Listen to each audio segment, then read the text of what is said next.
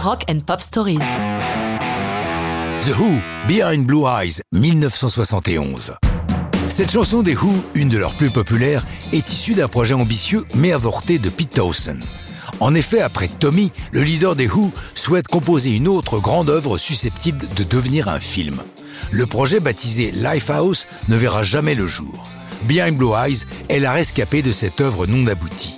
Si Townsend et Daltrey, le chanteur des Who, ont tous deux les yeux bleus, ce n'est pas le sujet de la chanson. Mais comme le dit Townsend, il veut y démontrer la solitude du pouvoir.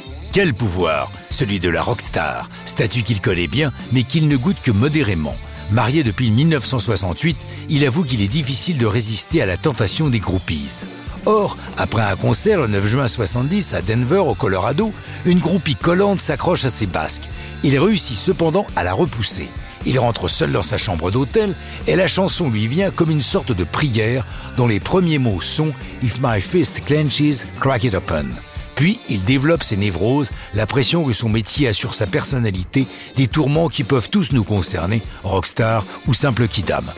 Après sa sortie, de nombreuses théories autour du texte sont développées par les fans, certains allant jusqu'à prétendre que Towson y décrit les tourments d'un enfant victime d'abus sexuels. Laissons leurs hypothèses aux exégètes, contentons-nous du sens premier donné par l'auteur.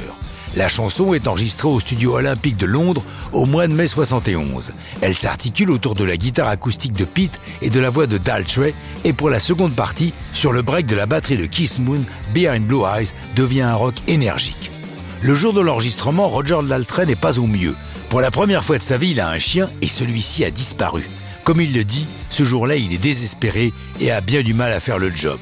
Sorti en octobre 71, Behind Blue Eyes est l'un des nombreux succès de l'album Who's Next, l'un des plus populaires de leur carrière.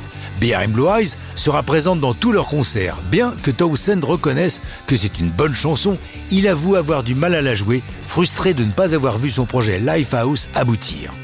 En 2003, Limp Bizkit en livre sa propre version et en fait un succès. Au passage, Fred Durst, leader de Limp Bizkit, se fait un petit plaisir. Il écrit et réalise le clip dans lequel joue la sublime Ali Berry. Il s'arrange pour glisser une scène où il l'embrasse. C'est quand même bon d'être un rockstar. Après le succès mondial de Who's Next et de Behind Blue Eyes, les Who s'embarquent pour l'aventure Quadrophenia. Mais ça, c'est une autre histoire de rock'n'roll.